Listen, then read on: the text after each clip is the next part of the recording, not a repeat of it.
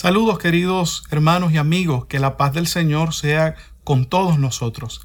Bienvenidos una vez más a este su podcast Yo y mi casa. Soy su anfitrión Pedro Javier Maldonado, saludándoles desde la ciudad de Winter Park, Florida, en Estados Unidos de América. Si deseas comunicarte conmigo, escríbeme un correo electrónico a pastorpedrojavier.cogm.cc. Hoy vamos a estar hablando acerca de el Salmo 23, una reflexión muy conocida, una porción bíblica muy conocida. Así que queremos hoy eh, pensar y queremos hoy estudiar lo que nos dice el salmista en este poderoso salmo. Pero antes de hacerlo, les invito a escuchar una hermosa melodía espiritual interpretada por mi esposa Aileen la melodía se titula Supe que me amabas y es de la autoría de Marcela Gándara. Escuchemos.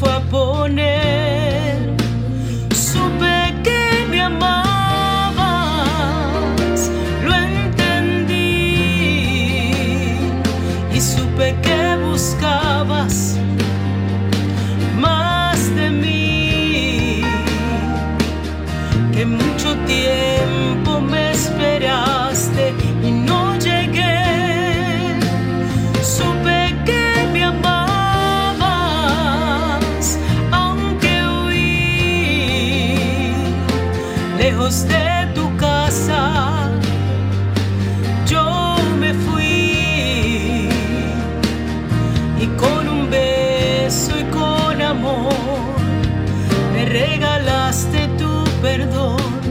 estoy aquí.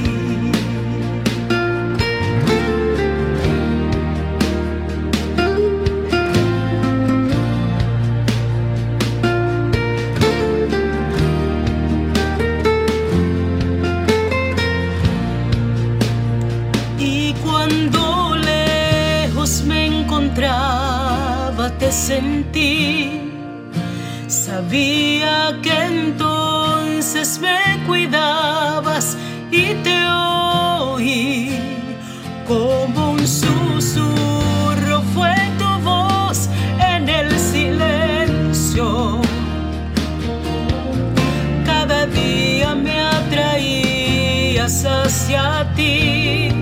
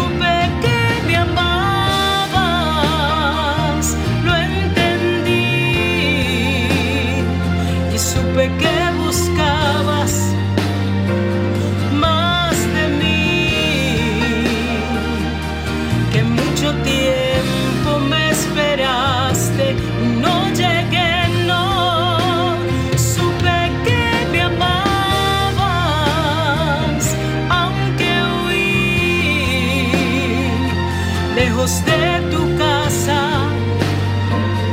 yo me fui y con un beso y con amor me regalaste tu perdón y estoy aquí.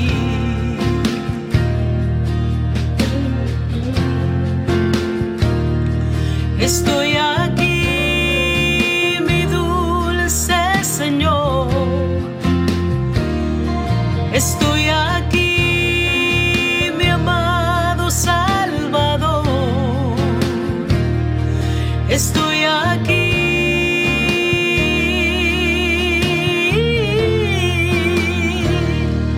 Estoy aquí.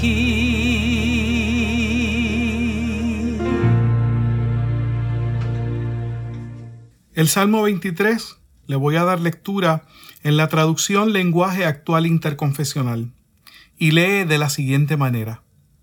Tú, Dios mío, eres mi pastor. Contigo nada me falta. Me haces descansar en verdes pastos y para calmar mi sed me llevas a tranquilas aguas. Me das nuevas fuerzas y me guías por el camino mejor, porque así eres tú. Puedo cruzar lugares peligrosos y no tener miedo de nada, porque tú eres mi pastor y siempre estás a mi lado. Me guías por el buen camino y me llenas de confianza. Aunque se enojen mis enemigos, tú me ofreces un banquete y me llenas de felicidad. Me das un trato especial. Estoy completamente seguro de que tu bondad y tu amor me acompañarán mientras yo viva, y de que para siempre viviré donde tú vives. Hermosa palabra. Este salmo fue escrito por eh, un joven que era rey de Israel y había sido pastor de ovejas. Así que su experiencia en su trabajo en su juventud le permite identificarse con esas ovejas a las cuales él pastoreaba. Eran las ovejas de su padre. En esta comunidad o en este momento histórico, la gente necesitaba de las ovejas para muchas cosas. La oveja producía la lana que se usaba para la ropa. La oveja producía también la leche, producía carne para comer, pero más que nada las ovejas eran ese animal que era entregado en sacrificio a Dios cuando habían cometido pecado. No solamente se ofrecía ovejas por el perdón de los pecados, sino también se ofrecían como ofrenda de paz, cuando estabas agradecido de Dios. Pero como la oveja era tan codiciada, como la oveja era tan preciada, la responsabilidad del pastor era asegurarse de que esa oveja fuera bien cuidada, estuviera protegida, alimentada y que pudiese ser defendida en caso de ataque de animales salvajes. El salmista comienza declarándole a Dios que Él es su pastor. Oigan mis queridos hermanos, qué maravillosa experiencia es saber que nuestro pastor es el Dios que hizo los cielos y la tierra. No hay mejor pastor. Nadie puede cuidarte mejor que Dios. Nadie puede proveerte mejor que Dios. Nadie puede acompañarte y ser útil para ti como lo es Dios. Oiga, porque es que la presencia de Dios es garantía de bendición y de victoria. Como el salmista declaró que Dios era su pastor a renglón seguido, afirma, contigo nada me falta. Oigan, mis queridos hermanos, yo he tenido la experiencia de tener carencias. He tenido la experiencia de, de pasar por momentos donde la nevera no estaba llena, donde había limitación en los recursos económicos en mi familia y donde teníamos que, como decimos allá en Puerto Rico, estirar el peso. Eh, sabíamos lo que era comer un buen bistec, pero también sabíamos lo que era comer un plato de arroz blanco con huevo frito. Óigame, y déjeme decirle que cuando uno tiene hambre, los dos saben igual de rico. Pero el salmista afirma que en su caso, la presencia de Dios le garantizaba la provisión. Yo quiero que usted entienda que el salmista no estaba diciendo que Dios le hacía rico, ni que había abundancia, sino que nada le faltaba. Y hay una diferencia grande entre esas dos cosas. Yo puedo tener de todo sin necesariamente tener de sobra. Puedo tener en mi vida todo lo que mi familia necesita, pero no tener lo suficiente para el mes próximo. ¿Sabes algo? Si la presencia de Dios está contigo, no te tienes que preocupar por el futuro. Tu futuro está en sus manos. Jesús dijo que no te afanes por el día de mañana, porque el día de mañana traerá su propio afán. No solamente esto, sino que Jesús nos dice en el Evangelio de Mateo que miremos las aves del cielo, que no trabajan ni guardan en graneros. Y él dice, y mi Padre Celestial las alimenta. Yo nunca me había imaginado a Dios alimentando aves, pero Jesús afirma que esa es una de las cosas que Dios hace.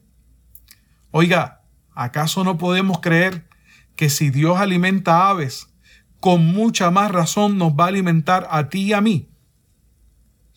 El salmista continúa en el verso 2 diciendo que Dios no solamente le da provisión, sino que le da descanso y calma su sed. El descanso es algo que en nuestra sociedad eh, se ha perdido porque hay mucha gente que piensa que descansar es malo, porque cuando se descansa no se es productivo. Pero yo quiero decirles a ustedes, mis queridos hermanos, que Dios mismo fue quien creó el concepto del descanso.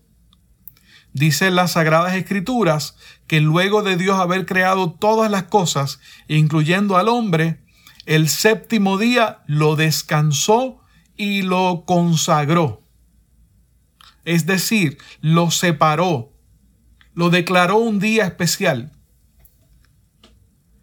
Oiga, yo creo que todavía Dios nos enseña que necesitamos descansar. Hay gente que no descansa porque piensa que si descansa le va a faltar la, provisión del día de mañana. Pero cuando Dios es tu pastor, y estás seguro de que con Él nada te falta, puedes descansar tranquilo.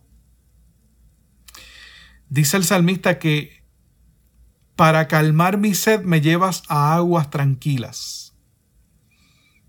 Hay distintas cosas que motivan a distintas personas. Hay metas, hay anhelos, hay proyectos. Hay cosas que nos roban el sueño. Sin embargo, el salmista dice que el Señor calma nuestra sed en aguas tranquilas. No es que no tengas aspiraciones, es que no te obsesiones con ellas. No es que no tengas sueños, es que dejes que sea Dios quien dirija tus sueños, quien dirija tus metas, quien establezca lo que tú vas a lograr en la vida. Oye, si Él es tu Señor, puedes rendirte confiadamente a Él, porque Él te ama y Él te va a bendecir. El salmista continúa diciendo, me das nuevas fuerzas y me guías por el camino mejor porque así eres tú. Oiga, es que Dios es un Dios bondadoso. Nos da fuerzas cuando estamos cansados. Nos da fuerzas permitiéndonos descansar en Él. Y no solamente esto, sino que no permite que nos confundamos en el camino de las decisiones que tenemos que tomar. ¿Sabes por qué? Porque su palabra nos ilumina. El salmista dijo también, lámpara es a mis pies tu palabra y lumbrera a mi camino. Si la palabra de Dios está en tu mente y tu corazón, tus decisiones siempre van a ser guiadas por ella. Me gusta cuando el salmista dice en el verso 5, aunque se enojen mis enemigos, tú me ofreces un banquete y me llenas de felicidad. Mis hermanos, no tenemos que preocuparnos por lo que piensen o digan nuestros enemigos. Nuestros enemigos están ahí para desmotivarnos, están ahí para hacernos tropiezo, para buscarnos faltas. Pero ¿sabes algo? Cuando Dios se agrada de ti, Él te ofrece un banquete delante de tus enemigos. Aquellos hombres que fueron enviados por Moisés a explorar la tierra eran doce y dos de ellos regresaron y esos dos, Josué y Caleb, le dieron un informe diferente al del resto de las doce personas. Diez decían la tierra es difícil y nos va a tragar. Dos decían, oiga bien, si Jehová se agradare de nosotros, Él nos meterá en la tierra. La pregunta es, ¿estás seguro de que tu vida agrada a Dios? ¿Te has puesto a pensar si las cosas que estás haciendo, si la forma en que estás viviendo, si la forma en que estás hablando agrada a Dios? Oye, porque si agradas a Dios, te puedes olvidar de tus enemigos. Tu bendición está segura. El salmista termina este salmo diciendo, estoy completamente seguro de que tu bondad y tu amor me acompañarán mientras yo viva y de que para siempre viviré donde tú vives. Aquí habla de dos cosas. Habla del periodo de su vida y habla de la eternidad. En la vida, dice él que está seguro de que la bondad y el amor de Dios le acompañarán. Oiga, qué maravilloso es poder estar seguro de que Dios no se va de nuestro lado. De que no importa las circunstancias ni los problemas, que no importan las enfermedades ni las dificultades ni los problemas. Él ha prometido, he aquí yo estoy con vosotros todos los días hasta el fin del mundo. Pero no quedó ahí esa seguridad que sentía David, sino que la lleva a la eternidad y dice, y para siempre viviré donde tú vives. ¿Usted sabe qué dijo Jesús acerca de eso? En la casa de mi Padre muchas moradas hay. Si así no fuera, yo os lo hubiera dicho. Voy pues a preparar lugar para ustedes. Y si me voy y les preparo lugar, vendré otra vez y los tomaré, os tomaré a mí mismo, para que donde yo estoy, ustedes estén conmigo. Así que lo que estaba haciendo el salmista era profetizando algo que Jesús le iba a prometer luego a los creyentes. La garantía de que la eternidad la vamos a pasar con Él. Yo no sé si para ti esto es una buena noticia, pero para mí no hay mayor noticia, nada más importante que estar seguro de que voy a pasar la eternidad con Cristo. ¿Dónde vas a pasar tu eternidad? Porque déjame explicarte que la Biblia dice que hay dos posibles alternativas. La pasas con Cristo o no la pasas con Cristo. Y si no la pasas con Cristo, la eternidad, la vas a pasar con Satanás y sus ángeles. Oye, y yo creo que no te va a gustar.